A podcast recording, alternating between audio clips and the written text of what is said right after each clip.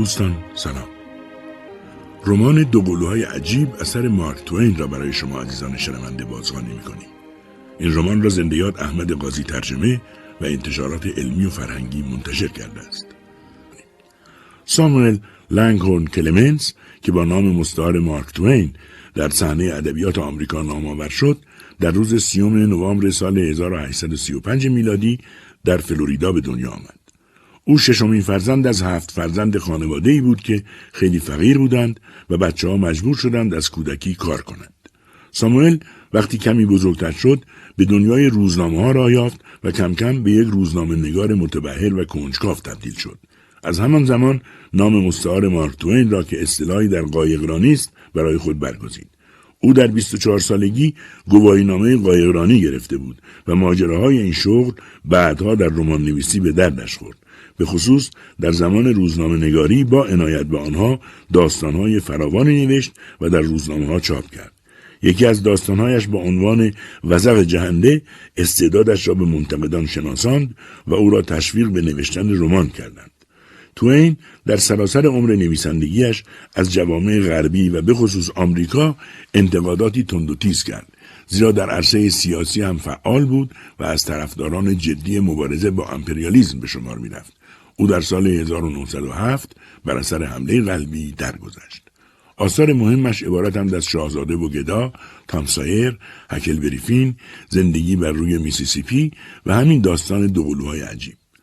ولی اینجا همین را بگوییم که مارک توین درباره این رمانش گفته است مدتها قبل عکسی از یک دوقلوی عجیب ایتالیایی دیده و به فکر فرو رفته بودم این مخلوقات عجیب دارای دو پا چهار دست و دو سر بودند که به یک بدن واحد چسبیده بودند. فکر کردم داستان بسیار جالبی می‌توانم درباره آنها بنویسم و آن داستان دوقلوهای عجیب نام گرفت. اضافه کنم که کار ویرایش و تنظیم رادیویی اثر را محمد باقر رضایی انجام داده و این صدا به روز رزوی روایت آن را تقدیم شما می کند. بانوی محترم.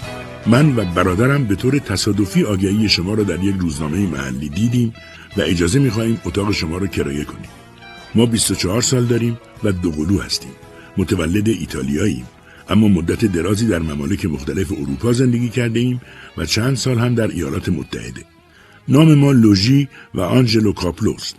شما در آگهی خود یک نفر کرایه نشین خواسته بودید اما بانوی عزیز اگر اجازه بفرمایید ما کرایه دو نفر را می دهیم و ضمنا تعهد می کنیم که موجب تنگی جا برای شما نشویم. هر دو هر جا هستیم با همیم و از ابتدای زندگی بعد از آنکه والدینمان را از دست دادیم به این امر عادت داریم. اگر اجازه بدهید ما روز پنجشنبه خدمت می رسیم دوستدار شما برادران کاپلو. ام پاتسی و دختر سادلوهش که صاحب این خانه بودند بعد از خواندن نامه دوقلوها به فکر فرو رفتند و منتظر رسیدن پنجشنبه شدند. دائم به این فکر می‌کردند که این دوقلوها چه شکلی هستند.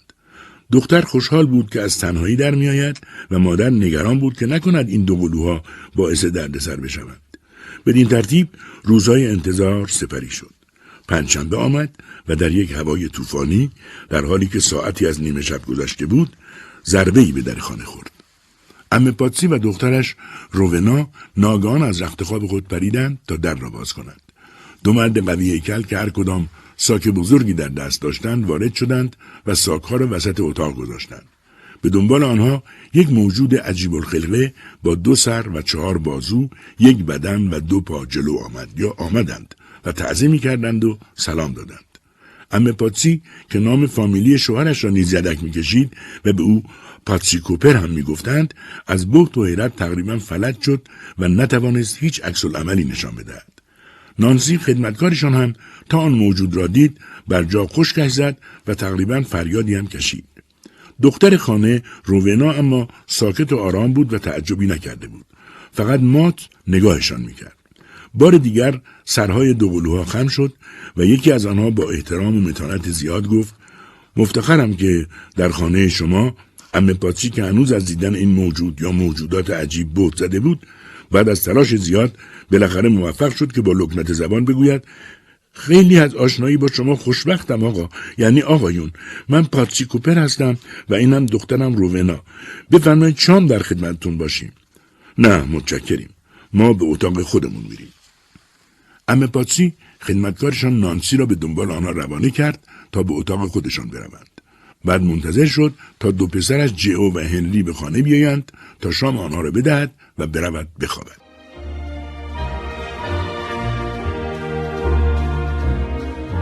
دو قلوها آن شب بعد از طی مسافت طولانی خسته و خیس زیرا در راه هوا به شدت بارانی بود. وقتی به اتاق خود رفتند بلافاصله مشغول کندن لباسهایشان شدند.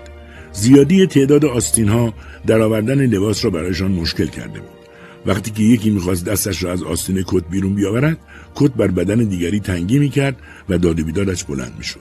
سرانجام بعد از تلاش فراوان لباسها را درآوردند. لوژی که نوبت ریاستش بر بدنشان بود لباسهایشان را تون تون درآورد و آنژلو که نمی‌توانست اعتراض کند فقط نالید ولی نتوانست طاقت بیاورد. گفت لوژی من همیشه وقتی اداره بدنمون رو به عهده دارم با تو مشورت می‌کنم تا آزار نبینی اما تو هیچ وقت با من مشورت نمی کنی. اصلا راحتی منو نمی‌خوای. وقتی من ریاست بدنمون رو به عهده دارم با تو مثل یک مهمون رفتار می‌کنم. اما وقتی نوبت ریاست تو میشه با من مثل یک بیگانه رفتار می‌کنی و دردم میاد. احساس می‌کنم مزاحمت هستم. لوژی با بیاعتنایی گفت من به سلیقه خودم لباسامون رو در میارم. همینه که هست. وقتی نوبت سرکار رسید هر طور دلت خواست عمل کن. من دردم نمیاد. آنژلو از این جواب عطابآمیز برادرش سخت آزرده شد و اش در چشمانش حلقه زد. اما چیزی نگفت و گفتگوی دو برادر تمام شد. هر کدام در سکوت کامل سهم خود را از لباس خواب پوشید و دکمه را بست. سپس دوتایی کتابهایشان را برداشتند روی مبل نشستند و مشغول مطالعه شدند. لوژی پیپش را چاق کرد. طولی نکشید که آنژلو به صرفه افتاد. آنقدر صرفه کرد تا اینکه نفسش به کلی بند آمد و به نفس نفس زدن افتاد. در همان حال نالید که لوژی میشه توتون ملایمتری بگیری؟ این خیلی تند و بدبوه ببین منو به چه روزی میندازه. لوژی ناراحت شد و گفت به من چه؟ مگه من بچه هم که به تو گوش کنم؟ باید به پیپ کشیدن من عادت کنی. آنژلو بازم حرفی نزد و گفتگویشان قطع شد. بیمار بود و حوصله این بگو مگوها را نداشت. بعد از لحظه کتابش را بست و از لوژی خواست با هم ترانه‌ای بخوانند. لوژی با او همراهی نکرد. وقتی آنجلو تنها شروع به خواندن کرد لوژی آهنگ دیگری سر داد و با صدای بم و گوشخراش خود مزاحم کار او شد. بعد از این آواز همه جا سکوت بود و خاموشی و هیچ یک از آن دو برادر که سرنوشت آنها را به هم پیوند زده بود خوشحال نبودند. با ناراحتی آماده خواب شدند.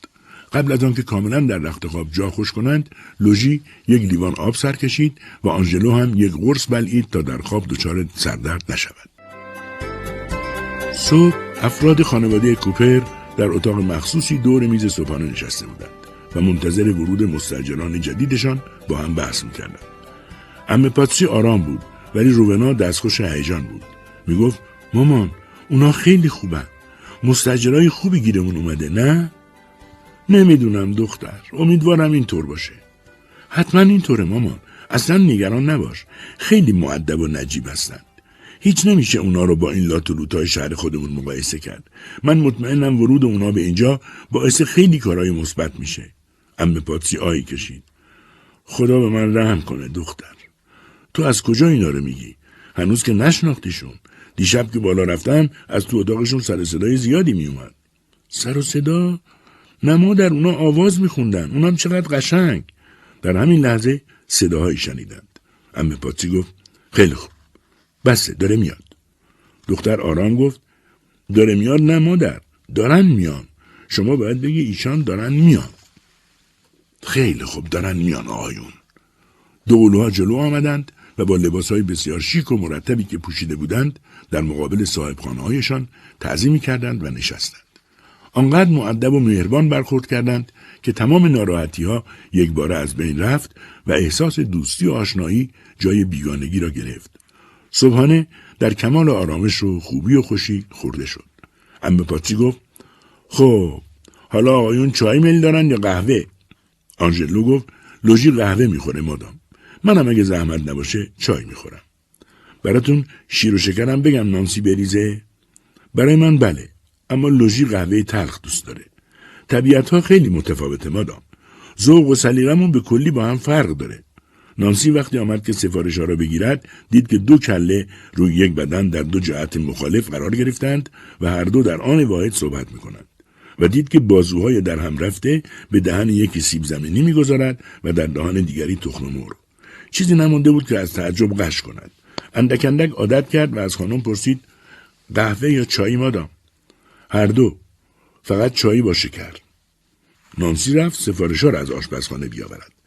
سر میز صبحانه رفته رفته گفتگوها گرم شد. شرم و کمرویی از بین رفت. صحبتها دوستانه و خودمانی شد. دو برادر روبنا هم از خواب بیدار شدند و سر میز آمدند و نشستند. همه خوشحال بودند. ژست ها و حالات لوژی و آنژلو برای خانواده کوپر تازگی داشت. گاهی باعث تعجب و گاهی خنده آنها می‌شد. ولی سعی می‌کردند کاری نکنند که باعث تحقیر این دو موجود در یک تن اسیر بشود امه پاتسی مات و متحیر به آنها چشم دوخته بود. دختر گفت ماما چه خبرته؟ چرا اینطوری نگاهشون می‌کنی؟ گناه دارن. چجوری نگاه می‌کنن؟ انگار آدمیزاد نیستن و خدای نکرده جونوری چیزی هم پیرزن شگفت زده به خود آمد و از شرم کمی برافروخته شد.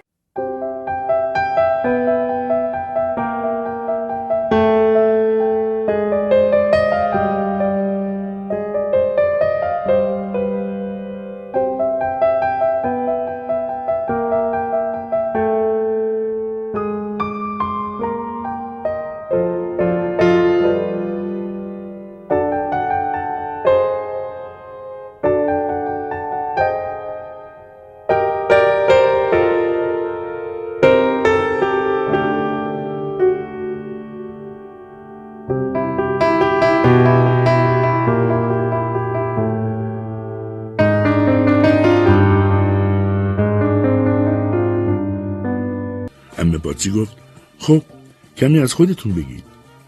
پسرانش جیو و هنری در حال خوردن صبحانه فقط گوش می‌دادند. لوژی گفت من و آنجلو همیشه در یک لحظه از غذا سیر میشیم. همه با تعجب گوش می‌دادند. آنجلو هم گفت ما وقتی سفر می‌کنیم فقط یه بلیت می‌خریم و روی یه صندلی میشینیم. از این نظر خیلی شانس آوردیم چون بلیتمون نصفه حساب میشه. روبنا گفت چه جالب. آنجلو این حالت روبنا را پسندید و برقی در چشمانش دوید. با خوشحالی سخنش را ادامه داد. ما حتی وقتی به همون میریم یه نفر حساب می‌کنیم. به تئاتر هم که میریم همینطور. ما خیلی از این وضع خدا را شکر می‌کنیم. ما بسیار سعادتمندیم. خداوند در آفرینش ما حکمت داشته. یکی از پسرها جئو پرسید مثلا چه حکمتی؟ آنجلو گفت مثلا یکیمون از چیزی محرومه ولی اون یکی داره. اون یکی یه چیزی نداره این یکی داره. هنری هم دهان باز کرد. مثال بزن. مثلا لوژی خیلی سختگیر و جسوره. اما من نیستم. اون آدم پابرجاییه. اما من بسیار معتدل و نازک نارنجی هستم. از برخورد و نزا گریزونم. اون اینطور نیست. من غالبا مریضم. اما اون اصلا مریض نمیشه.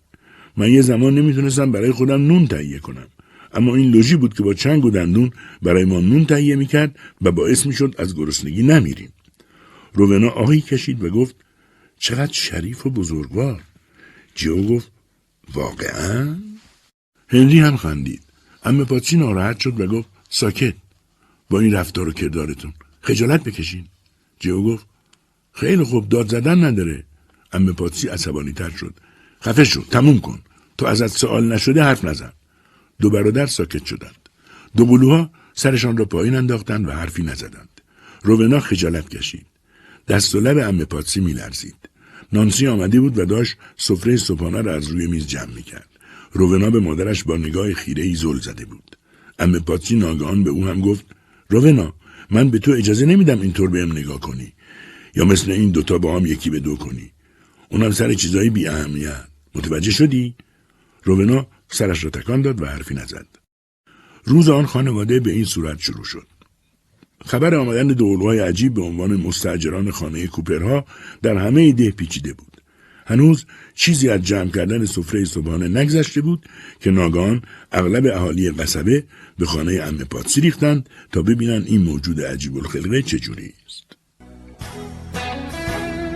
دو قلوها در میان اهالی قصبه و در خانه کوپرها با سازی که همراه آورده بودند موسیقی هنرمندانه نواختند و همه اهالی را غرق حیرت کردند. دیگر هیچ کس به وضعیت جسمی آنها توجهی نداشت. همه از روحیه و ادب مهربانی این دو لذت می بردند. حتی مرد محترمی که قاضی شهر بود از آنها خواست سوار کالسکش بشوند تا او نقاط مختلف قصبه و حتی شهر را به آنها نشان دهد. دو قلوها قبول کردند و سوار شدند در تمام خیابانها و کوچه ها مردم می ایستادند و زنها نیز از پنجره خانه ها عجیب را در کالسکه قاضی نگاه می کردند. گروه گروه بچه ها دنبال کالسکه را می افتادند و سر و صدا می کردند.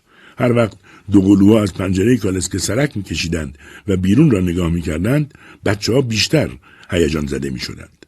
وقتی دو قلوها دیده نمی شدند بچه ها آرام می گرفتند اما به محض آنکه سرهای آنها از پنجره بیرون می آمد بچه ها هیاهو می کردند و دوروبر کالسکه چرخ می خوردند و دلشان می‌خواست با این سرهای عجیب حرف بزنند. دو قلوها به محض بالا گرفتن سر و صدا سرشان را داخل می بردند و پرده را می انداختند.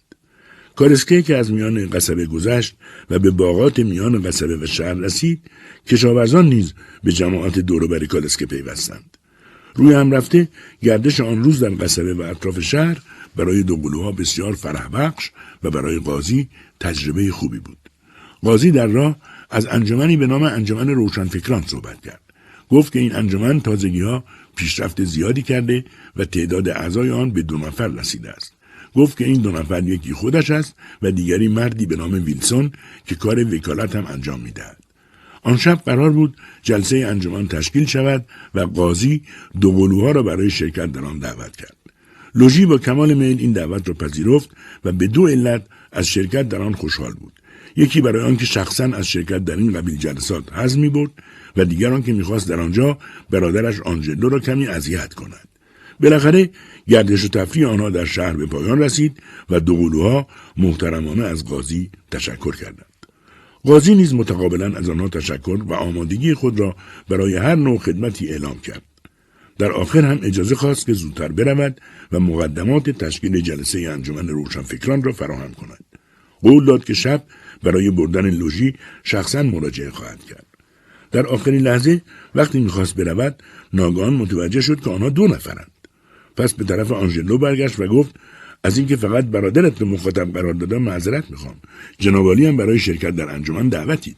امیدوارم از اینکه اسم جنابالی رو نگفتم تصور نکنید که شما منظور نشدید. نه این فقط یه اشتباه بود که دیگه تکرار نخواهد شد و انشالله شما هم اون رو به دل نمی‌گیرید. عذرخواهی به موقع قاضی آنچنان بیریا و صمیمانه بود که بلافاصله آزردگی آنجلو را برطرف کرد. لبخندی صمیمانه و حاکی از گذشت بر سیمای او نقش بست و قاضی را مطمئن کرد که کدورت برطرف شده است. آنژلو در ورای ظاهر آرام و متین خود غروری بلند و شگرف داشت. آن روز قاضی به دردناکترین نقطه حساسیت او انگوش گذاشته بود. معمولا هر کس این دو برادر را می‌دید آنژلو را در مقابل لوژی نادیده می‌گرفت. غرور او هم به طور غیرعادی عظیم و بیپایان بود همین مسئله او را تعمه هزاران رنجش و آزردگی می‌کرد طبعی این گونه حساس ناگزیر لانه هزاران ناراحتی و مشکلات گوناگون می‌شد صاحبان این حالتها اغلب گرفتار افسردگی و ناامیدی هستند و آنژلو از این مشکل رنج می برد. در واقع تنها آرزویش این بود که کاش می توانست از برادرش جدا شود و مثل دیگران مستقل و تنها زندگی کند. اما به محض آنکه آرام می گرفت از چنین تفکری به خود میلرزید و از ته دل دعا می کرد که خدا نکند او از برادرش جدا شود و تنها بماند. در آن صورت چقدر بد می‌شد. چقدر غیرقابل تحمل می‌شد. او از تنهایی وحشت داشت. نمی‌خواست تنها بماند. هیچ نوع زندگی جز همین زندگی را که داشت نشناخته بود. همیشه همینطور زندگی کرده بود و هیچ نوع زندگی دیگری برای او قابل تجسم و حتی قابل تحمل نبود. هرچند پیش کسی بروز نمی‌داد اما در نهانگاه اندیشش تمام انسانهای دیگر را موجوداتی ناقص و عجیب الخلقه می‌دانست. آن روز هم روحن و جسمن خسته و پریشان بود. صبح قبل از آنکه بتواند به طور کامل استراحت کند بیدارش کرده بودند برای صبحانه. بعد هم که قاضی دعوتشان کرد برای بازدید اطراف. سر و صدای اهالی نیز او را خسته تر کرد. به دنبال همه اینها توضیحات و تعریف هایی که قاضی از مناظر و نقاط مختلف به خوردشان می‌داد به کلی او را از پا درآورده بود. در پایان هم به دنبال این همه خستگی جسم و آشفتگی روح با بیاعتنایی دلازار قاضی روبرو شده بود. دلش می‌خواست قاضی با او آنطور رفتار نمی‌کرد و مثل یک بچه از او معذرت نمی‌خواست. دلش می‌خواست طوری می‌شد که در خانه میماند و استراحت می‌کرد و لوژی تنها به آن انجمن می‌رفت. ولی مگر می‌شد؟ به حال هر طور بود خودش را راضی کرد که با قاضی به آن جلسه بروند و حتی به جلسه فرزندان آزادی هم رفتند. اما جلسه بسیار خسته کننده و پر از حرف را گذراندند و خسته تر از قبل به خانه برگشتند. جلسه فرزندان آزادی بعد از جلسه انجمن روشنفکران در برنامهشان نبود ولی پیش آمد و ناچار شدند بروند. قاضی مجبورشان کرد. به هر حال وقتی برگشتند ام پاتسی با یکی از دوستان دیرینش توی راهرو بزرگ خانه نشسته بود و حرف می‌زدند. روونا و دو برادرش نبودند. ام پاتسی بلافاصله با دیدن دو برادر دریافت که یکی از آنها آنژلو برخلاف آن یکی که روحیه عالی داشت بسیار خسته و پریشان است. سیمای افسرده و ملول آنژلو چنان ترحم انگیز بود که هر دل سختی را نرم می‌کرد. ترحم مادرانه ام پاتسی زبانه کشید و سعی کرد آنژلو را به گفتگویی که بین خودش و آن پیرزن دیگر جریان داشت علاقمند کند. می‌خواست کاری کند که آنژلو از افکار درهم و برهم بیرون بیاید. اما تلاش او بیهوده بود. آنژلو هیچ تغییری نکرد. غم همچنان بر سیمایش سایه انداخته بود. لوژی تا دید وضع خراب است سعی کرد به کمک خانم پاتسی آنژلو را از آن وضع نجات دهد. گفت خوش باش برادر. وضع از این بدتر هم میشه. اما این عبارت نه تنها اثری بر آنجلو نگذاشت که او را بدحالتر کرد. ام پاتسی گفت آنجلو تو خسته ای برو بخواب تا دوباره سرحال بیای. آنجلو در فکر بود. خانم پاتسی ادامه داد من می‌خوام بدونم ناراحتی تو چیه؟ اتاق که دارید. راحتم که هستی. آنجلو به حرف آمد. ولی ام پاتسی اینا رو داریم. اما مسئله من چیز دیگه ایه اینه که بدنم در اختیار خودم نیست. الان من به استراحت احتیاج دارم ولی لوژی تازه کارش شروع میشه. چه کاری؟ همه کار. کتاب خوندن زیر آواز زدن بیدار موندن. خانم پاتسی و دوستش چنان از این پاسخ در شگفت شدند که نتوانستند تا مدتی حرفی بزنند. کمی که گذشت دوست ام پاتسی گفت نمی‌تونی با هم هماهنگ کنی؟ آنژلو با بیچارگی گفت نه خانم. در واقع بدن من کلا به برادرم تعلق داره. پیرزن گفت مال برادره؟ من که هیچ نمی‌فهمم تو چی میگی. مگه این بدن متعلق به هر دو شما نیست؟ چرا؟ اما هر دو در یک زمان صاحب اون نیستیم. خیلی عجیبه. من سر در نمیارم. مگه امکان داره؟ بله که امکان داره. خیلی ساده است. اینهاش دیگه. خودشم داره گوش می‌کنه. اگه دروغ میگم بگه دروغ میگی. گاهی من دلم می‌خواد به جایی برم اما لوژی همون لحظه تصمیم می‌گیره به جای دیگه ای بره. حالا شما فکر می‌کنین چی میشه؟ آخرش این منم که تسلیم میشم و راه اونو میرم. اگه اینطور نکنم همیشه با سر چیزهای جزئی با هم دعوا کنیم که البته همیشه کلی بحث و دعوا می‌کنیم. ولی آخر سر همونه که گفتم من تسلیم میشم و قضیه آروم می‌گیره. امه پاچی گفت؟ خوب کاری می‌کنی پسرم. اگه غیر از این می‌کردی ظرف یه هفته از بین می‌رفتید دوست امه پاچی پرسید؟ حالا بگو ببینم پسر جون دیگه چه کارایی براتون سخته که انجام بدیم آنجلو معدبانه به لوژی نگاه کرد. فکر می‌کرد لوژی با لبخند تمسخرآمیزی به اون نگاه خواهد کرد ولی لوژی به جای دیگری خیره بود و انگار حرفای آنها را نمیشنید. پس رو کرد به دو پیرزن و گفت خدایی که ما را آفریده و این مشکلات رو پیش پامون گذاشته راه حل مشکل رو هم به ما نشون داده. اونم یه قانون سریه که ما خودمون فقط از اون اطلاع داریم. براتون بگم. بگو پسر جون خجالت نکش. هر کدوم از ما قرار گذاشتیم با هم یه هفته در میون فرماندهی جسممون رو به عهده بگیریم. هفته یکیمون به نوبت. چه جالب. خوب اما هفته که لوژی ریاست بدنمون رو به عهده داره هر کاری که دلش می‌خواد انجام میده و من خیلی آزار می‌بینم. اما نمی‌تونم کاری بکنم چون اون فرمانده بدنه. راست میگه لوژی. آره برای اینکه من فرماندم وقتی اون هفته بعدش فرمانده شد می‌تونه تلافی کنه. این چه کاریه؟ قانون طبیعت ما دو پیرزن ساکت شدند و دیگر حرفی نزدند. دو قلوها خداحافظی کردند و به طرف اتاقشان راه افتادند. در اتاق نزاع سختی بینشان در گرفت مطالب مورد اختلافشان زیاد بود. آنجلو همواره در جستجوی حقیقت بود و دائم درباره همه چیز تحقیق می‌کرد. اما این برای لوژی ناراحتی بزرگی بود. زیرا ناچار بود همراه آنجلو مرتب به اینجا و آنجا برود و تحقیق کردن او را ببیند. ناگزیر بود در جلساتی که آنجلو در آنها شرکت می‌کرد ساعتها بنشیند و به مطالبی که هیچ مورد علاقهاش نبود گوش بدهد. حتی در انجمن روشنفکران که خودش از آن استقبال کرده بود آنجلو بیشتر راقب بود برود تا او. ولی وقتی رفتند و چیزی از آن حاصل نشد او بود که از ناراحتی آنجلو به سبب حرفهای خسته کننده ای که اعضای انجمن می‌زدند لذت می‌برد و سرحال می‌شد. بنابراین تصمیم گرفت تلافی کند. همانطور که قبلها هم تلافی می‌کرد و گاهی آنجلو را با خود به تماشای سیرک و مسابقات اسب دوانی می‌برد. و وقتی می‌دید آن جلسات برای آنجلو خسته کننده است لذت می‌برد. فردای روز بعد خبر مهمی در شهر شایع شد. ویلسون که یکی از اعضای انجمن روشنفکران بود و تحصیلات حقوقی داشت وکالت دوقلوها را به عهده گرفته بود. مردم در روز دادگاه جمع شدند تا جریان دفاع ویلسون را تماشا کنند. گرمای تابستان شدید بود و طاقت فرسا و عرق از سر روی تماشاچیان میریخت.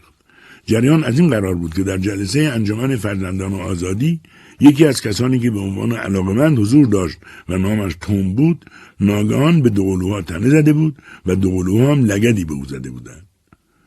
این در میان آن همه علاقمند عضویت که از سر کول هم بالا می چیزی نبود که نمودی داشته باشد. خیلی عادی و بی سر و صدا و تقریبا فراموش شده بود. اما آن مرد توم دستاویزی پیدا کرده بود که از این غریبه های عجیب الخلقه شکایت کند و خودش را نشان بدهد. او به یاری یک وکیل شکوایهی در مورد اهانت و ضرب و شتم دوقلوها به محکمه تسلیم کرده بود. نام وکیل او روبرت آلن بود و نام وکیل دوقلوها ویلسون که از دوقلوها خوشش آمده بود. وقتی دادگاه شروع شد وکیل شاکی در پشت میز خطابه قرار گرفت و رو به رئیس دادگاه گفت بنده فقط مدت کوتاهی وقت دادگاه را می‌گیرم. زیرا رسیدگی به این پرونده وقت زیادی لازم ندارد.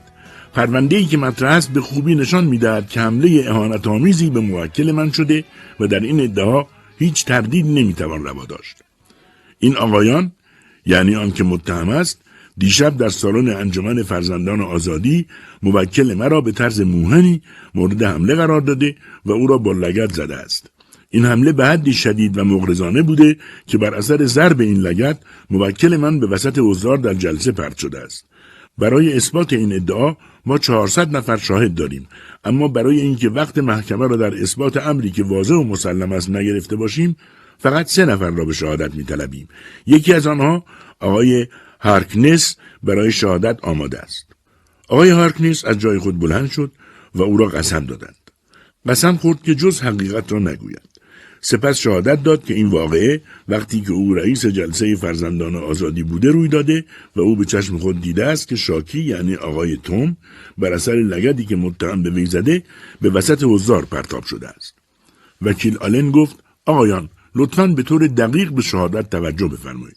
ویلسون از جای خود بلند شد و گفت آقای هارکنس شما میفرمایید که این آقایانی که موکلین من هستند یعنی آقایان آنژلو کاپلو و لوژی کاپلو به شاکی یعنی آقای توم دریسکول که دوست شماست لگد زدند. آیا با آنچه می‌گویی ایمان داری و میدانی که قسم خورده ای ضمنا باید روشن کنی هر دو آنها این کار را کردند یا فقط یک نفر. حالا دقیقا به ما جواب بدهید. بعد از این حرف ویلسون حالتی از آشفتگی و تردید بر سیمای آقای هارکنس شاهد گسترش یافت. اندکی مردد و زبانش به لکنت افتاد اما نتوانست چیزی بگوید. چشمانش به سوی دوقلوها برگشت و به آنان خیره شد. ویلسون گفت آقای هارکنس لطفا جواب بدید. جنابالی دارید وقت دادگاه می‌گیرید. سوالی که از شما شده بسیار ساده است. وکیل توم روبرت آلن معترضانه به رئیس دادگاه گفت آری جناب این سوال چیزی جز یک حرف نامربوط و سفست آمیز نیست. الزاما آنها هر دو شاکی را لگت زدند. چون آنها هر دو فقط یک جفت پا دارند و هر دو مسئول این حادثه هستند. ویلسون به تنه گفت آلی جناب اجازه می دهید که بار دیگر از شاهد بخواهم حرف بزند؟ ظاهرا چیزهایی می‌داند که به درد این محکمه می‌خورد. اطلاعات او همه چیز را روشن خواهد کرد. رئیس دادگاه اجازه داد. ویلسون خطاب به شاهد گفت آقای هارکنس ما اصرار داریم که هرچه زودتر به ما جواب بدید. هارکنس به لکنت افتاد. من بله البته که کاملا نمی‌دونم اما به عقیده من ویلسون گفت کاری به عقیدت نداریم. مستقیما به سوال جواب بده. من من نمی‌تونم جواب بدم. رئیس دادگاه گفت کافی آقای هارکنس بفرمایید بنشینید. حضار یواشکی خندیدند و شاهد شکست خورده با پریشانی کامل سر جای خود برگشت. وکیل روبرت آلن خود را جمع کرد سرش را پایین انداخت و به فکر فرو رفت. دقایقی نگذشت که رئیس دادگاه دومین شاهد یعنی آقای ویکمن را به جایگاه گواهان فراخواند. او هم آمد و قسم خورد که به چشم خود دیده است که دوقلوها شاکی را با لگت زده و او را از سکوی سالن به پایین پرت کردند. ویلسون بلافاصله گفت آقای ویکمن شما قسم خوردید که دیده اید این آقایان شاکی را با لگت زدند. من خوب متوجه نشدم که آیا شما هر دو آنها را دیده اید یا فقط یکی از آنها را؟ هر دو این کار را کردن به چه دلیل؟ چون خودم دیدم و شاهد بودم. حضار به خنده افتادند و دادگاه یک بار دیگر به آنها اختار کرد که ساکت باشند. ویکمن ادامه داد البته باید اقرار کنم که با کمال تأسف شاکی به هر دو آنها توهین کرده. چه توهینی؟ به اونا گفت گفت ببخشید نمی‌تونم بگم. خیلی خوب بعد چه شد؟ بعد من دیدم هر دو آنها روی سکو رفتند و به چشم خود دیدم که به شاکی لگد زدند و او را پرت کردند به وسط حضار. شما کاملا این صحنه را دیدید؟ قسم می‌خورم که دیدم هر دو لگد زدند.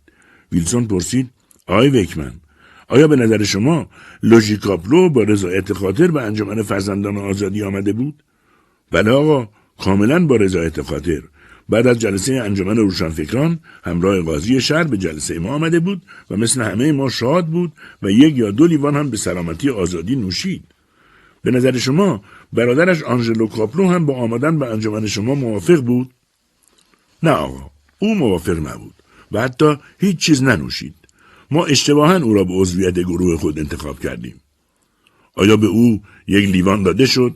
بله آقا داده شد و این هم یک اشتباه دیگر بود. او آن را نخورد و لیوان را بر زمین گذاشت. ولی باید عرض کنم که در همین هنگام شاکی با حرس و ولع لیوان را قاپید. تماشاچیان با صدای بلند خندیدند و چون خود رئیس دادگاه هم خندهاش گرفته بود اختارش تأثیری نبخشید و خنده ها همچنان ادامه داشت. وقتی خنده های حضار تمام شد وکیل آلن بلند شد و گفت آقای رئیس من به این چرندیات اعتراض دارم. اینها چه ارتباطی به موضوع شکایت دارند؟ ویلسون برخواست خونسرد باش برادر. این مطالب لازم است گفته شود. و رو به آقای ویکمن کرد و گفت آقای ویکمن به نظر شما اگر یکی از این آقایان متهم بخواهد به انجمنی برود و دیگری نخواهد برود یا اگر یکی از آنها علاقه داشته باشد که بنوشد و دیگری از آن متنفر باشد و لیوان را روی زمین بگذارد و آن شخص سالس گرگانه آن را بقاپد چه چیزی را نشان می‌دهد؟ آیا این نشان نمی‌دهد که آنها دارای دو مغز مستقل دو سلیقه جداگانه و دو روش متفاوت هستند؟ آیا نشان نمی‌دهد که وقتی یکی از آنها چیزی را تایید می کند و دیگری در همان لحظه آن را مردود می آنها دو نفر آدم بالغ و عاقل و جدا از هم هستند؟ ویکمن گفت مطمئنا نظر من هم همین است. این کاملا روشن است و جای بحث ندارد. خب حالا امکان دارد توجه داشته باشید که می‌گویم امکان دارد که یکی از این دو برادر خواسته باشد شاکی را با لگت بزند و دیگری نخواسته باشد. آیا این ممکن است؟ ویکمن سر تکان داد. البته که ممکن است. کاملا ممکن است. من فکر می‌کنم که آنژلو کاپلو چون قصدی نداشت. آن یکی بود که ناگهان صدای وکیل آلن با عصبانیت به گوش رسید که ساکت آقای ویکمن چی میگید؟ ویلسون گفت خیلی خوب. کافی آقای ویکمن.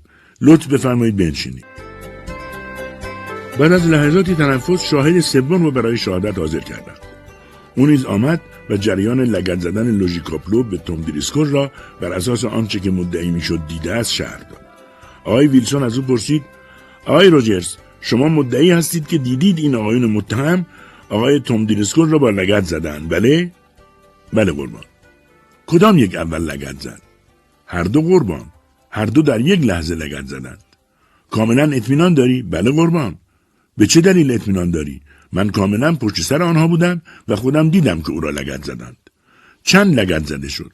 فقط یکی. خب پس شما دیدید که یک لگت زده شد. چون اگر دو نفر لگت بزنند باید حداقل دو لگت می‌دیدید. اینطور نیست؟ طبعا باید همینطور باشه. پس به نظر شما لگت دیگر کجا رفت؟ لگت دیگر؟ خب من حقیقت این است که به نظرم دو لگت لازم نبود. به این ترتیب حالا نظرت چیه؟ خب من در واقع الان هیچ فکری نمی‌تونم بکنم. اما به نظرم یکی از اونها نصف لگت را زده و دیگری نصف بقیه رو. خنده اوزار سقف دادگاه را لرزاند. یکی از اوزار داد زد این عاقلانه ترین چیزیه که تا بقال گفته شده. سر صدای تماشاچیان بلند شد و رئیس دادگاه داد کشید اگه ساکت نباشید همتون رو بیرون می‌کنم ها وکیل آلن ناراحت بود و چیزی نمی‌گفت. ویلسون اما از وضع راضی بود و پس از آنکه مردم ساکت شدند رو به مردی که شاهد سوم بود گفت آقای روجرز عقیده و نظر شما برای این محاکمه ضروری است. ما می‌خواهیم در این مورد به ما کمک کنی. من از متهمان می‌خواهم بلند شوند و لگدی را که شما مدعی هستید به شاکی زدهاند عینا تکرار کنند. پچپچهای در میان اوزار در گرفت. اما از ترس رئیس دادگاه در حد زمزمه ای باقی ماند و فراتر نرفت. سرهایشان را به طرف دوقلوها برگرداندند تا ببینند چه خواهد شد. دوقلوها بلند شدند ایستادند و منتظر دستور بعدی شدند. ویلسون گفت حالا آقای روجرز شما لطفا پشت سر متهمان بیستید و خوب دقت کنید. روجرز رفت و پشت سر دوقلوها ایستاد. نفسها در سینه ها حبس شده بود. همه منتظر بودند که ببینند آقای ویلسون چه نقشه ای دارد. ویلسون گفت حالا دوقلوها دو لگت پشت سر هم می‌زنند. خوب توجه کنید آقای روجرز. یکی از این لگدها را یکی از برادرها بدون کمک دیگری خواهد زد و دیگری را هر دو به کمک هم. دقیقا نگاه کنید آقای روجرز چون می‌خوام نظر شما را بدون هیچ اما و اگری بشنوم. دندانهای وکیل آلن و موکلش توم دریسکل و هم قفل شده بود. شاهدان دیگر در تردیدی عصبی گیر کرده بودند. حضار با کنجکاوی بینظیری جریان را که تقریبا در آن دادگاه سابقه نداشت دنبال می‌کردند. چنان ساکت بودند که برای خودشان هم تعجب آور بود. آقای روجرز شاهد سوم همانطور که پشت سر دوقلوها ایستاده بود خم شد و دستهایش را مانند بازیکنان بیسبال بر زانو گذاشت و به دو پای دوقلوها خیره شد. ویلسون گفت حاضری آقای روجرز؟ رئیس دادگاه با دقت ماجرا را دنبال می‌کرد. برای او هم صحنه بسیار جالب و تازه بود. روجرز گفت حاضرم. ویلسون داد زد حالا لگد رو بزنید. لگدی به هوا حواله شد. ویلسون گفت خب لگد اول را که ملاحظه کردی آقای روجرز. روجرز گفت بذارید یه دقیقه فکر کنم. باشه هر چقدر می‌خوای فکر کن. وقتی فکرت تموم شد منو خبر کن. روجرز تقریبا یک دقیقه به لگدی که زده بود فکر کرد. شور و شعف عجیبی به او دست داده بود. بعد از لحظه ای سرش را بلند کرد و گفت فکر کردم. برای زدن لگد دومم حاضرم. خیلی خوب بزن. روجرز لگد بعدی رو هم عینا مثل لگد اول زد. ویلسون گفت حالا آقای روجرز یکی از این لگدها تک نفری بود نه دو نفری. شما باید به ما دقیقا پاسخ بدی که کدوم لگد دو نفری بود. روجرز با شرمندگی مدتی فکر کرد و چون به نتیجه ای نرسید من کنان گفت من از شهادت خودم صرف نظر می‌کنم. به نظرم هیچ کس نمی‌تونه این اختلاف رو تشخیص بده. ویلسون گفت نه واقعا به ما بگو هنوزم معتقدی که لگد دیشب رو هر دو نفر زدن؟ نه نمی‌دونم هیچی نمی‌دونم. خیلی خوب کافی آقای روجرز. اگر وکیل آلن فرمایشی دارن بفرمایند. در غیر این صورت تا آنجا که به من مربوط می شود من حرفی ندارم و راضی هستم که پرونده را در اختیار هیئت منصفه بگذارم. رئیس دادگاه فقط دو ماه بود که کارش را شروع کرده بود. او معلومات زیادی از چند چون کار دادگاه نداشت و همیشه اشتباه می‌کرد. ولی در دعواها و رأیها چنان دخالت می‌کرد که همه از او ناامید می‌شدند. تصور کرد که کار دادگاه از مجرای قانون و عدالت خارج شده. برای همین از جای خود بلند شد و گفت آیان لحظه ای صبر کنید. این مسلم است که نسبت به شاکی حمله تند و توهینآمیزی صورت گرفته. هیچ کس در این شک ندارد. اما اینطور که کارها پیش می رود مقصر از مجازات فرار خواهد کرد. من نمی توانم این اجازه را بدهم. حالا جناب ویلسون کار هیئت منصفه مهم نیست. آنان بعدا فرصت رسیدگی و اظهار نظر را خواهند داشت. اما به طور کلی ما شک نداریم که این دو برادر به حمله موهنی علیه آقای توم دریسکل دست زدند. این مسئله ثابت نشده که هر دو آنها مرتکب این عمل شدند یا تنها یکی. اما آیا اینکه هر دو نفر این کار را نکردهاند می‌تواند دلیلی برای اینکه یکی از آنها هم این کار را نکرده است باشد؟ تا آنجایی که در قدرت من است نمی‌گذارم اینجا در این دادگاه چنین رأی داده شود. اصولا اشتباه است که این دو نفر را یک متهم به حساب میآورند. میبایستی برای هر یک پرونده مستقلی به طور جداگانه تشکیل داده می‌شد.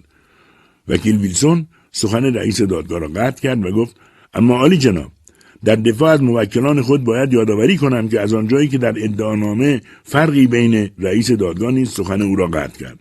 آقای ویلسون ما نظر بدی به موکلان شما نداریم. می‌دانم نباید به آنها ظلم شود. همانطور که نباید قوانین را زیر پا گذاشت. من همینجا به وکیل شاکی می‌گویم که باید مدافعاتش را اصلاح کند و متهمان جدا جدا محاکمه شوند. اما عالی جناب این کار کاملا بی سابقه است. به خطر انداختن متهم با تغییر دلخواه و توسعه دادن متن اتهام آن هم در موقعی که شاکی در شرف شکست خوردن است کاری است که تاکنون هیچ کس نشنیده است. رئیس دادگاه گفت هیچ کس در کجا نشنیده است؟ در دادگاه های این ایالت و ایالت های دیگر. رئیس دادگاه که مرد ساده ای بود ولی در کارش یک دندگی خاصی داشت با کمال سراحت گفت من به شیوه کار سایر دادگاه آشنا نیستم. و علاقه هم ندارم آشنا شوم. من مسئول این دادگاه هستم و نمی‌توانم آگاهانه اجازه دهم که قضاوت و کردار عادلانه و آزادانه من به خاطر تطبیق با بلحوثی های دیگران لطمه بخورد. آنها هرچه که می‌خواهند باشند. اما عالی جناب قدیمیترین و عالیترین دادگاه ها در اروپا آقای ویلسون این دادگاه به شیوه دادگاه اروپا کار نمی‌کنه. اصولا از روش هیچ دادگاهی در دنیا تقلید نمی‌کنه. این دادگاه به خود متکی است و روش خاصی برای خود دارد. روش ما این است که قانون و عدالت اجرا شود. حالا آنچه اتفاق میافتد با قوانین و روش اروپا یا جای دیگر تطبیق می کند یا نه مهم نیست. مردم ابراز احساسات شدیدی کردند.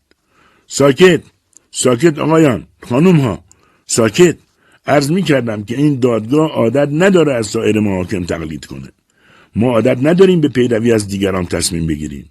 حالا هم در صدد این کار نیستیم.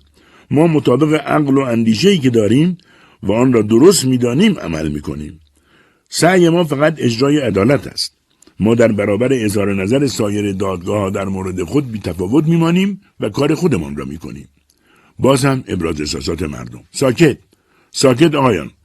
حالا می‌خواهم سخنان آقای روبرت آلن وکیل مدافع شاکی را در مورد متهمان البته به طور جداگانه برای هر کدام بشنوم. لطفا بفرمایید آقای آلن.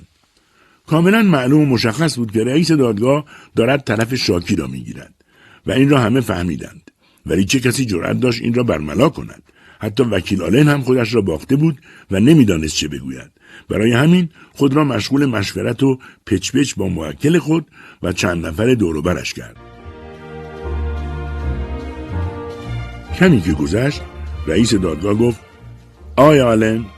آلن به تندی برخواست و گفت آلی جناب اونطوری که من اطلاع دارم و دیگران هم به اون معتقدند متهمان می‌تونن به طور انفرادی و آزادانه کارهای زیادی بکنند اما این آزادی عمل شامل پاها نمی شود زیرا آنها فقط دو پا دارند و طبق قراری که بین خود بستند استفاده از پاها نوبتی است و در هر هفته یکی از متهمان حق این استفاده را دارد. یعنی یک هفته در میان حق مدیریت پاها به یکی محول می شود من می توانم شاهدی معرفی کنم که ثابت کند این قراری بین آنها وجود دارد. حتی این شاهد اطلاع دارد که در موقع ضرب و شتم پاها را کدام یک مدیریت می کرده و همین روشن خواهد کرد که حمله از طرف کدام یک صورت گرفته است. رئیس گفت بسیار خوب. این گواهی کمک می کند که اشکال اصلی را حل کنیم. شاهد را صدا کن. آلن صدا زد. آقای بکستون لطفا بفرمایید جلو. و رو به رئیس دادگاه گفت شما هم قربان خانم پاتچی کوپر را برای تایید این مسئله احضار بفرمایید. رئیس دادگاه گفت خیلی خوب احضارش می‌کنم. فعلا ببینیم آقای بکستون چی میگه. آقای بکستون لطفا بفرمایید. بکستون بعد از آن که قسم یاد کرد شهادت داد که شب مورد نظر آنژلو کاپلو راضی نبود به انجمن فرزندان آزادی بیاید. حتی اعتراض کرده بود که در انجمن روشنفکران خستگی شدیدی احساس کرده و دیگر نمی‌تواند بیشتر از آن جلسات اینچنینی را تحمل کند. اما برادرش لوجی کاپلو به این اعتراض با خشونت جواب داده و می‌خواست هر طور شده بعد از جلسه انجمن روشنفکران به انجمن فرزندان آزادی هم برود. موقعی که آنژلو کاپلو اظهار می کند که واقعا پاهایش خسته است و درد می کند لوژی کاپلو با تعجب می گوید پاهات؟ چقدر با اطمینان از پاهات صحبت می‌کنی. تو که پا نداری. این هفته صاحب پاها من هستم. مدیریتشون با منه. بکستون با رضایت از سخنان خود ادامه داد. ملاحظه فرمودید قربان. اینها را همه اونهایی که در کنار درب خروجی انجمن روشنفکران ایستاده بودند و من نیز میون اونها بودم شنیدند. به این ترتیب مشخص میشه که رئیس که راضی و خوشنود به نظر می‌رسید گفت بله مشخص میشه که قضیه چیه. ما داریم به هسته مطلب نزدیک میشیم چنین به نظر می‌رسه که لوژیکاپلو دست به این حمله زده در این لحظه وکیل دوقلوها آقای ویلسون از جا برخاست و رو به آقای بکستون کرد و پرسید آقا این گفتگوهایی که نقل کردید چه ساعتی صورت گرفت بکستون سریع گفت در حدود ساعت نو و شما بعد از شنیدن این گفتگوها به جلسه انجمن فرزندان و آزادی رفتید؟ بله. چقدر طول کشید تا به اونجا رسیدید؟ خب ما قدم زنون به اونجا رفتیم. البته از انتهای شهر رفتیم و عجله هم نداشتیم. به نظرم 20 دقیقه یا کمی بیشتر طول کشید تا به اونجا برسیم. بفرمایید وقتی به جلسه انجمن فرزندان و آزادی رسیدید چه ساعتی دیدید که لگت زده شد؟ سیزده دقیقه و نیم به ده مونده بود. احسن آقای بکستون تو شاهد نمونه هستی چطور شد که درست در اون لحظه به ساعتت نگاه کردی من همیشه وقتی که کسی به کسی حمله می‌کنه به ساعتم نگاه می‌کنم. چون ممکنه مثل این بار به عنوان شاهد فراخوانده شن و همونطور که می‌بینید این کار کار بسیار خوبیه. ویلسون گفت خیلی خوب می‌شد که همه اینقدر دوراندیش بودند. شما جلسه انجمن روشنفکران یک راست همراه آقایان متهمان و آقای شاکی به انجمن فرزندان و آزادی رفتید. آیا در فاصله این رفتن گفتگو و مشاجره هم بین متهمان و شاکی به عمل اومد؟ خیر آقا من چیزی ندیدم. خیلی خوب. من دیگه سوالی از شما ندارم. رئیس دادگاه دقایقی استراحت اعلام کرد و همه برخواستند تا بیرون از اتاق دادگاه نفسی تازه کنند. با شروع مجدد کار دادگاه خانم پاتسی کوپر هم که احضار شده بود وارد شد. تماشاچیان با احترام تمام برایش راه باز کردند و او خندان و تعظیم کنان از میان سندلی ها گذشت و سر جایش نشست. بلافاصله رئیس دادگاه همه را به سکوت فراخواند و از خانم پاتسی خواست هر آنچه درباره قرارداد بین لوژی و آنژلو می‌داند با دقت تعریف کند. اما پاتسی اول کمی هول شد و منمن کرد ولی رفته رفته آرام شد و گفت خب حقیقت اینه که پاها به مدت یه هفته در مدیریت لوژی و هفته بعد در مدیریت آنژلوس هر یک از اونها در هفته خودش هر کار بخواد با پاهاش می‌کنه رئیس دادگاه گفت شما در اینجا مرتکب اشتباهی شدید خانم پاتسی کوپر شما اینها را به یقین نمی‌دونید و نباید اونها را با یقین بیان کنید اما پاتسی که وصف سادگی و تازه کار بودن رئیس را شنیده بود با اطمینان و حالتی تهاجمی گفت شما از کجا می‌دونی که نمی‌دونم رئیس محکم گفت از کجا بدونم که می‌دونی ام پاتسی سرش را جلوتر گرفت و گفت من دلیل دارم. خودشون به من گفتند. اینکه دلیل نمیشه. چرا نمیشه؟ از خودشون بپرسید. باشه می‌پرسم. شما فعلا بنشینید. چه عجله ای دارید؟ بعد از اینکه حرفمو زدم میشینم. نه. شما باید همین الان بنشینید. من باید سرم نمیشه. به خدا قسم تا کارا خوب روبرو نشده دادگاه با شلیک خنده هزار نظم خود را از دست داد. تماشاچیان از خنده رودبر شده بودند رئیس دادگاه چند بار با تحکم از آنها خواست ساکت بشوند بعد از آنکه سکوت برقرار شد ویلسون از ام پاتسی خواست سر جای خود بنشیند و سکوت کند. ولی ام پاتسی دوباره گفت اونا خودشون به من گفتن و منم دیدم که درست میگن. این هفته ریاست پاها به عهده لوژی بود. و رو کرد به رئیس دادگاه. شما آقای رئیس خیلی سخت می‌گیری. مثل اینکه با ما سر دعوا داری. تند و تیز برخورد می‌کنی. آدمو گیج می‌کنی. این چه درز ریاست بر دادگاهه؟ رئیس دادگاه کمی آرام شد خودش را جمع جور کرد و گفت خب خانم پاتسی حالا بدون اون که از کسی کسب اطلاع بکنی خودتون چیز رو به یاد میارید که این دو قلوها به شما گفته باشند. منظورم فقط در مورد اداره و ریاست پاها به طور هفته به هفته میونه این دو برادره. امه پاتسی لبخند تمسخرآمیزی زد و گفت خدا پدرتو بیامرزه. نظم و ترتیب این دو برادر را همه شنیدن. حتی تمام شهرهای اروپا ساعت خودشون رو از روی تغییر نوبت اونا میزون می‌کنن. خنده اوزار دوباره از سر گرفته شد و رئیس اختار شدیدی به تماشاچیان داد. سپس از خانم پاتسی پرسید تو چطور اینا رو فهمیدی؟ نکته ای که ما دنبالش هستیم همینه. لطفا روده درازی نکنید و روشن به ما جواب بدید. همه پاتچی ناگهان برافروخته شد. اینطور با من صحبت نکن آقای رئیس. من خوشم نمیاد با هم اینطوری صحبت کنم. چطور می‌دونم؟ تو خودت چیزایی رو که می‌دونی چطور می‌دونی؟ لابد بهت گفتن دیگه. از خودت که در نیاوردی. در آوردی؟ رئیس دادگاه خندهش گرفت. تماشاچیان هم به شدت خندیدند و حتی با چکش های رئیس هم ساکت نشدند. بالاخره رئیس ناچار شد ام پاتسی را مرخص کند. ام پاتسی با سر صدا از جای خود برخاست و در میان ابراز احساسات گرم مردم را افتاد برود. اما شنید که وکیل ویلسون به رئیس دادگاه گفت آلی جناب من این حق را دارم که به نفع موکلان خود از این خانم سوال کنم و ایشان باید مقداری دیگر اینجا بمانند رئیس محکم گفت نه احتیاجی نیست آقای ویلسون شهادت آنها رد شده. امه پاتسی در حال گذشتن از لابلای سندلی ها داد زد رد شده؟ چرا رد شده؟ مردم سر صدا کردند. رئیس تصمیم گرفت دادگاه را موقتا تعطیل کند تا سر صدا بخوابد. مردم دوباره سر صدا کردند ولی ناچار برای تنفس بیرون رفتند. دقایقی بعد شروع مجدد دادگاه اعلام شد. همه از سالن عبور کردند و وارد اتاق بزرگ دادگاه شدند. این بار دو قلوها فراخوانده شدند تا در جایگاه مخصوص قرار بگیرند و از خود دفاع کنند. آنها حرفهایی زدند. اما تا خواستند بگویند که آن شب پاهایشان در اختیار کدامشان بوده رئیس دادگاه درست در همین نقطه حساس پرونده آنها را در اختیار هیئت منصفه قرار داد. هیئت منصفه هم در میان پچپچ مردم به دقت پرونده را مجددا ورقی زدند و بعد از شور و مشورت با هم رأی خود را به این مضمون صادر کردند. ما اعضای هیئت منصفه بعد از مطالعه دقیق پرونده به این نتایج رسیدیم که اولا همانطوری که ادعا شده شاکی مورد حمله و ضرب قرار گرفته است. ثانیا این حمله از طرف یکی از این دو برادر صورت گرفته و چند نفر شاهد معتبر آنها را در حین این عمل دیدند. ثالثا هویت برادری که حمله از وی سر زده است طوری با هویت برادر دیگر آمیخته است که ما نتوانستیم تشخیص بدهیم که کدام یک مقصر است. رابعا ما نمی‌توانیم هر دو را محکوم کنیم چون فقط یکی از آنها مقصر است و چون یکی از آنها مقصر است نمی‌توانیم هر دو را تبرئه کنیم.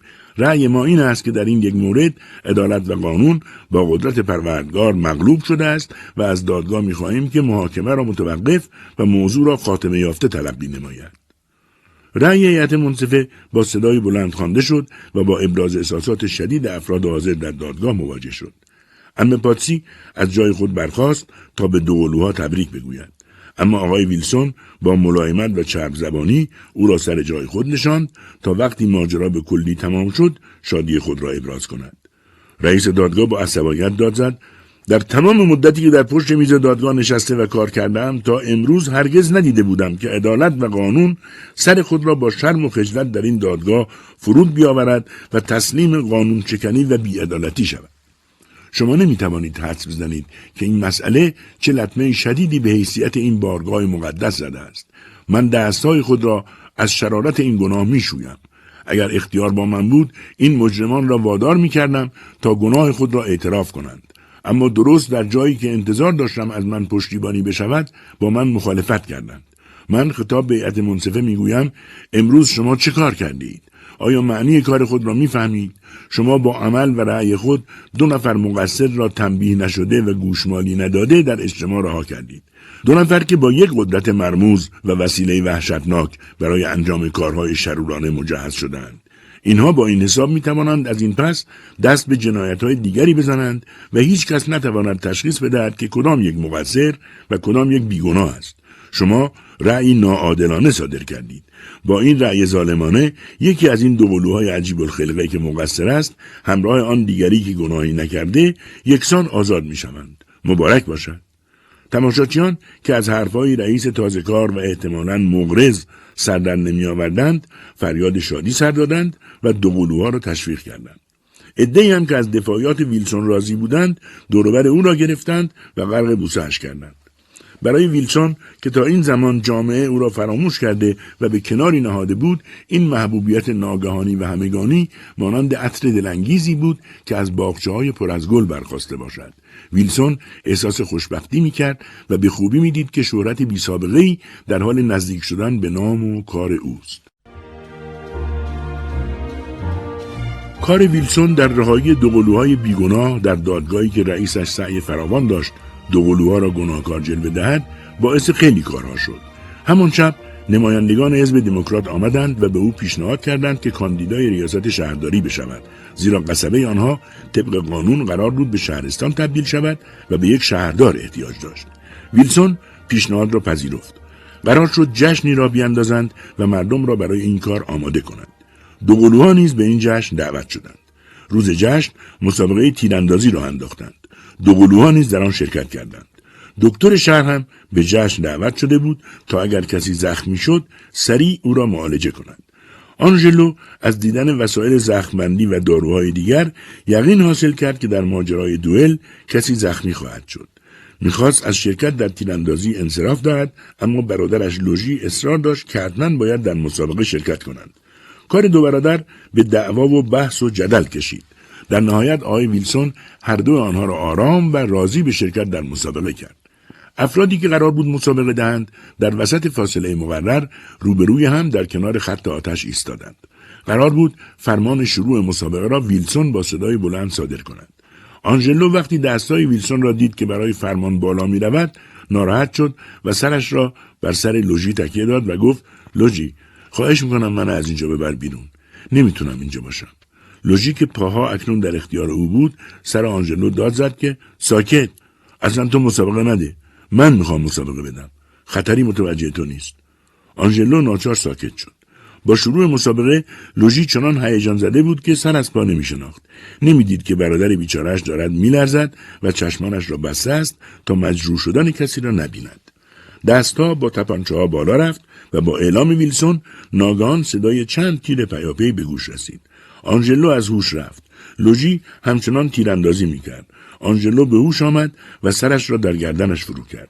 وقتی دید لوژی به احساسات و ترس او اهمیتی نمی‌دهد آنقدر سرش را جنباند تا تعادل لوژی به هم بخورد لوژی دیگر نمی‌توانست دقیق تیراندازی کند ناچار به آنژلو گفت خواهش می‌کنم سرت نجنبون آنژلو می‌خوام برنده بشم من از روی ناچاری تو رو به اینجا آوردم کسی تو رو به رسمیت نمی‌شناسه. این منم که باید برنده بشم. خواهش می‌کنم توی کاری که به تو هیچ ارتباطی نداره دخالت نکن و سنگ ننداز. اینقدر نجنب. حرکتی اضافی نکن. اگه زیاد به جنبی ممکنه گلوله بخوری. آنژلو دید حق با لوژیست. تصمیم گرفت دیگر حرکتی نکند. اما تصمیم بیهوده ای بود. گلوله از تپانچه های افراد که در خطی ردیف آنها ایستاده بودند در می‌رفت. بعضی از گلوله ها مستقیم نمی‌رفت و اشتباهی به هوا می‌رفت. بعضی هم به این طرف و آن طرف. بنابراین آنجلو داشت از ترس میمرد. در مدت دو ساعتی که از مسابقه میگذشت دو قلوها پایداری عجیبی از خود نشان دادند. البته کسی نفهمید که آنژلو به شدت ترسیده و دائم به برادرش غرغر می‌کند. بقیه آدمها از تعجب و حیرت خشکشان زده بود. ساکت و بی حرکت دو برادر را مینگریستند و یک لحظه هم چشم از حرکات آنها بر نمی داشتند. یکی از مسئولان مسابقه ویلسون گفت من به عمرم همچه چیزی ندیده بودم. دو سر روی یک بدن فقط دو پا اما چهار دست. واقعا که عجیب هستند. مالکیت هفتگی پاهاشون رو که تو دادگاه شنیدم باور نکردم. ولی حالا باور می‌کنم. به نظر می‌رسه که یکیشون خیلی میترسه ولی اون یکی خیلی شجاعه. عجیبه که اون ترسوه نمی‌تونه صحنه رو ول کنه بره چون پاها در اختیار اون یکی دلش می‌خواد مسابقه بده. ویلسون تایید کرد که لوژی شجاع است اما آنژلو با آنکه کمی ترسوست شریف و دوست داشتنی است. گفت اون پسر اساسا از خون و خون ریزی وحشت داره. در همین هنگام ناگهان فریاد آنژلو به هوا رفت. ویلسون و اطرافیانش به طرف دوقلوها دویدند. آنژلو بر اثر اصابت تیری که از تیرانداز بغل دستی به خطا شلیک شده بود زخمی شده بود و مینالید. لوژی ترسیده بود. دکتر به سرعت بالای سر آنها آمد و شروع کرد به بستن جای تیر. بعد هم مسابقه را خاتمه یافته اعلام کردند و در عرض یکی دو دقیقه همه جا ساکت شد و هر کس به دنبال کار خود رفت. دوقلوها را به بیمارستان بردند. پس از انجام اقدامات اولیه دوقلوها را مرخص کردند و آنها راهی خانه ام پاتسی شدند. دکتر مسابقه قول داد که هرچه زودتر خودش را به خانه دوقلوها خواهد رساند تا ادامه معالجه آنجلو به سرعت انجام شود. همه نگران حال دوقلوها بودند. در حالی که فقط بازوی یکی از آنها زخم داشته بود و آن یکی سالم و سرحال بود. آنها هر دو روی نیمکت اتاق نشیمن افتاده بودند. ام پاتسی از اینکه بازوی آنجلو زخمی شده بود ناراحت بود و مرتبا غرغر می‌کرد. نانسی خدمتکارش به سرعت بالا و پایین می‌رفت و دستورات خانم را اجرا می‌کرد. دو پسر ام پاتسی مرتبا راه را برای مردم باز می‌کردند. اما دوباره بعد از لحظه ای آن را سد می‌کردند تا بهتر و بیشتر دو قلوها را نگاه کنند. روونا تنها و غمگین در گوشه ایستاده بود و حالت رقت انگیزی داشت. لوژی پی در پی فحش و ناسزا می‌گفت و زخمی شدن آنجلو را تقصیر خود آنجلو می‌دانست. دکتر مسابقه که آدم ساده و کم بود در کنار آنجلو زانو زد و مرتب با بازوی او ور می‌رفت عمه پاتسی در کنار او قرار گرفت و دائم درباره اینکه چه وقت زخمهای آنجلو خوب می شود سوال می کرد. دکتر خوشقلب و مهربان بود و دلش می‌خواست یک مستمع گیر بیاورد و سواد خود را به رخ بکشد. پس با فساحت و بلاغت و به زبان علمی رو به ام پاتسی گفت بدون اینکه به تفصیل در این باره صحبت کنم مادام چون به هر حال سرکار این بحث علمی را متوجه نخواهید شد. باید بگم که من تصور می‌کنم در این مورد مواظبت بسیار دقیقی ضرورت داره. ام پاتسی سرش را خاراند و به چشمهای دکتر زل زد. دکتر ادامه داد اگر این ضرورت و این مواظبت از مصدوم صورت نگیره مادام ترشح لوله مری حتمی خواهد بود. به دنبال اون استخوانی شدن و از کار افتادن آرواره فوقانی روی خواهد داد. در نتیجه این ماجرا مخاط گرانیولار از شکل خواهد افتاد و مجرای آرترها موجب انصداد دریچه های قلب و والیولارهای ریه خواهد شد. وقتی که مجرای ریه ها مسدود شد احتراق در بدن تشدید خواهد شد و در نتیجه کاسه زانو از کار خواهد افتاد. به دنبال این اظهارات عجیب و غریب دکتر ام پاتسی بدون آنکه حرفی بزند برخاست و از دکتر دور شد. بقیه کسانی هم که آنجا ایستاده بودند لبهای خود را گزیدند. لبخند تمسخرآمیزی زدند و با یکدیگر پچپچه طولانی را آغاز کردند. آنجلو همچنان زیر دستای دکتر که در حال ضد عفونی زخم او بود ناله می‌کرد و به دنبال کسی بود که با او همدردی کند. اما دکتر با حرفهای عجیب و غریب خود همه را از دوروبر او رانده بود. روبنا دختر ام پاتسی بیشتر از همه نگران حال آنژلو بود. گوشه نشسته بود و اشکایش را پنهان می‌کرد. در همین حال لوژیک سرسخت و ساکت به اعمال دکتر خیره شده بود گفت خب دکتر با اطلاف وقت در این لحظه حساس کاری از پیش نمیره. زودتر تمومش کن. ام پاتسی از اعماق سکوتی سهمگین بیرون آمد و به آنها نزدیک شد. روبنا و دو پسر ام پاتسی هم آمدند. دکتر یک برگ کاغذ و یک قلم خواست تا برای بیمار نسخه بنویسد برایش آوردند نسخه که نوشت در حقیقت همان نسخه قدیمی و مشهوری بود که در آن منطقه برای هر بیماری تجویز می‌شد دکتر هر چرا که می نوشت با صدای بلند می خاند تا افراد خانواده بدانند چه نوشته است. مقدار سه گرم بذر علمبک، چهار گرم مخلوط قرنفل، خشخاش، سمق مرمکی و گل قبرس. سه گرم مخلوط برگ هندی، دارچین، زنجفیل، مرجان، برگ سنا، جوز، القی، کتیرا، کندور هندی، استرک، خردل، فرنجشمک، سنبل هندی و استخدوس چهار گرم تخم بادیان. سه گرم مخلوط فلفل مغز گل ختمی و تخم جعفری مریم نخودی. چهار گرم گل سرخ خشک کرده. استخوان گوزن و مروارید ناسفته و نقره خالص از هر کدام مقدار چهار گندم. یاقوت کبود زمرد و یشم هر کدام یک و نیم گرم. گردو سه گرم. براده آج و برگ تبریزی به وزن 29 گندم. مقدار متنابعی اصل یا شکر. دکتر نفسی تازه کرد و ادامه داد. همه اینها رو با هم بجوشونید و کف اون رو بگیرید بعد هر سه رو به ساعت مقداری از اون رو به بیمار آنژلو کاپلو بدید بخوره. مواظب باشید که هوای اتاق گرم و پنجره و در همیشه بسته باشه. او رو با هفت یا هشت پتو بپوشونید. وقتی که تشنه شد که البته زیاد تشنه خواهد شد پارچه ای رو در بخار کتری مرطوب کنید و اون رو بدید بمکه. وقتی هم گرسنه شد که البته این هم به کرات اتفاق خواهد افتاد یک کلوچه نازک و برشته به فاصله هر هشت ساعت به برادرش آقای لوجیکاپلو بدید تا به جای او بخوره. این دستورات اکیداً باید رعایت بشه. کوچکترین سهلنگاری ممکنه موجب مرگ بیمار بشه. لوژی با خنده گفت اینا که برای آنژلوس من چی باید بخورم؟ دکتر گفت تو؟ برای تو همون کلوچه نازک و برشته کافیه. اگه سیر نشدی هر غذایی بخوای می‌تونی بخوری. دکتر به سوی امه پاتسی برگشت و شما خانم کوپر این بیمار زخمی باید بخوابه و از رخت خواب بیرون نیاد. کسی باید مواظبش باشه و نگذاره چندین شب و روز از جاش تکون بخوره.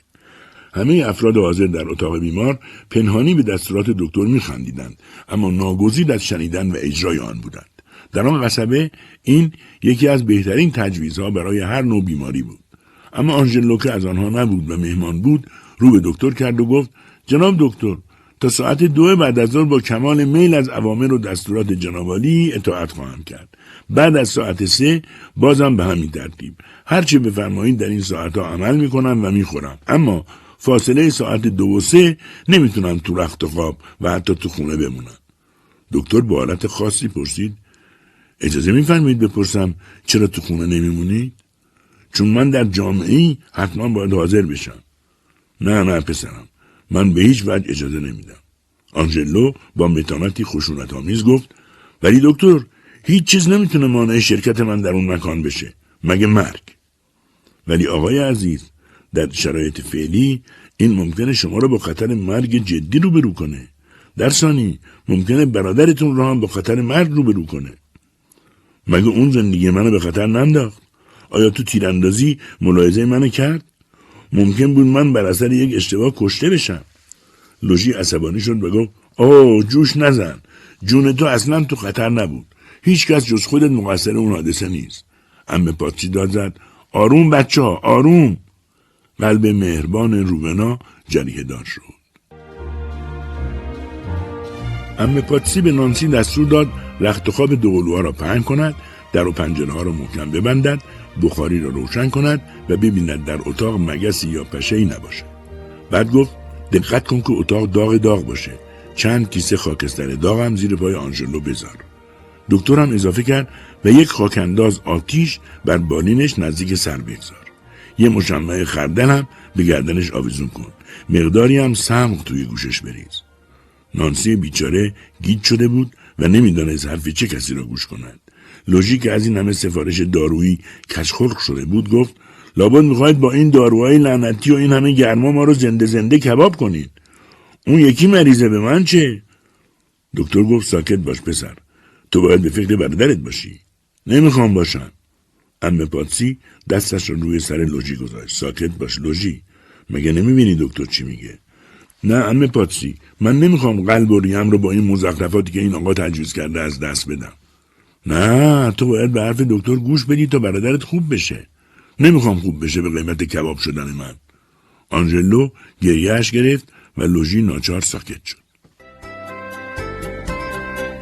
حوالی ساعت نه صبح فردا اخبار مربوط به مسابقه تیراندازی و ماجرای دوقلوها همه جا پخش شده بود و مردم درباره آن با هم بحث می‌کردند. آقای ویلسون دوقلوها امه پاتسی و دکتر مسابقه حرف و ربطشان سر زبانها بود.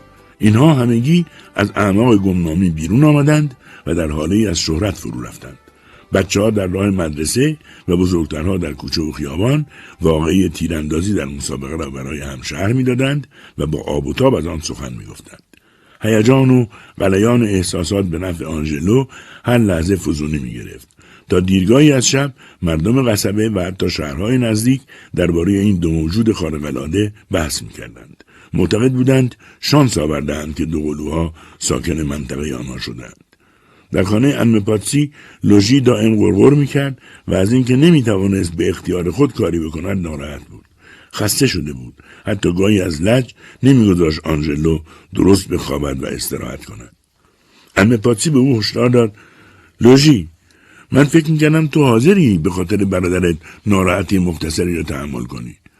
ناراحتی مختصر چه فرمایش خوبی همه پاتسی به این میگی ناراحتی مختصر؟ اتاق رو مثل تبل از هر طرف بستید. حتی پشه هم از گرما آسی شدن. سرم به شدت درد گرفته. برای یه چرت خواب دارن دیوونه میشن. این داروهای کثیف متعفن اون مرتیک هم اون جانی هم اون قاتل هم پاک اعصابم به هم ریخته. نه نه من نه عزیزم. تو نباید هیچ کاری بکنی جزی که آروم باشی تا برادرت خوب بشه. لوژی ساکت شد و حرفی نزد. طی روزهای دوشنبه و سهشنبه و چهارشنبه حال هر دو برادر هر لحظه بحرانی تر می‌شد.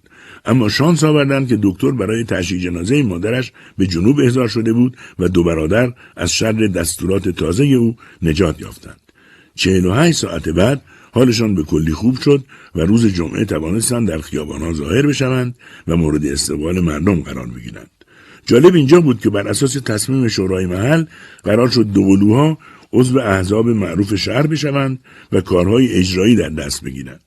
به پیشنهاد آقای ویلسون دموکرات ها لوژی را برای عضویت در انجمن شهر نامزد کردند. حزب مخالف هم آنژلو را به عنوان رقیب او در انتخابات پذیرفتند. مبارزات سیاسی در قصبه با حرارت زیادی آغاز شد و هر لحظه بازار آن داغ و داغتر می‌شد. لوژی حتی برای انتخاب شدن به عنوان شهردار هم تلاش زیادی کرد. عدهای او را جلو انداختند و برای این کار تحریکش می‌کردند. اما آنژلو هیچ علاقه به این سمتها و پستها نداشت. فقط دوست داشت در کنار آنها که خوبی جامعه را می‌خواستند و در راه مبارزه با مشروبات الکلی تراش می‌کردند قرار بگیرد. او اگر هم برای پستی آرزویی در سر داشت دلش می‌خواست در آنجا مبارزه در راه عدالت را تشدید کند. ولی شانس لوژی بهتر بود. زیرا در هفته آخر انتخابات ریاست پاهایشان را در اختیار داشت و برای آنکه برادرش را به کلی مغلوب کند او را با خود به یک مجلس نامناسب برد. آنژلو دوست نداشت برود ولی مگر می‌توانست نرود؟ مدیریت پاها در اختیار لوژی بود. ماجرای رفتن ناگزیر آنژلو با آن مجلس زننده باعث شد که ضرر زیان زیادی به اعتبارش وارد بیاید. روبنا دختر ام پاتسی که عاشق او شده بود از این عشق برگشت و آنژلو را فراموش کرد. هرچه آنژلو به او التماس کرد که کار کار برادرش بوده و او اختیاری نداشته مؤثر واقع نشد و روبنا از دست رفت. آنژلو چاره نداشت جز آنکه صبر کند هفته ای که پاهایشان در اختیار او قرار می‌گرفت فرا برسد. در آن هفته می‌خواست به همه ثابت کند که او هرگز دست از پا خطا نکرده و نمی کند. ثابت کند که این برادرش بوده که از روی لج او را به آن محفل کشانده تا از پیشرفتش جلوگیری کند. آنژلو بالاخره موفق شد خود را از بدنامی نجات دهد. موفق شد به همه ثابت کند که برادرش لوژی مزاحم پیشرفت اوست. گروهی برای او فریاد کشیدند که تاییدش می‌کنیم حرفش بسیار بجاست تاییدش می‌کنیم گروهی دیگر بانک برداشتند بله آنژلو بیگناهه نباید اونو با حرفامون دار بزنیم یکی گفت کی گفته که باید اونو دار بزنیم؟ اون یکیه که پایدار میره. همه گفتن درسته. کسی با به دار کشیدن اون یکی مخالفتی نداره. بدین ترتیب لوژی بالای دار رفت و داستان دو عجیب به پایان رسید.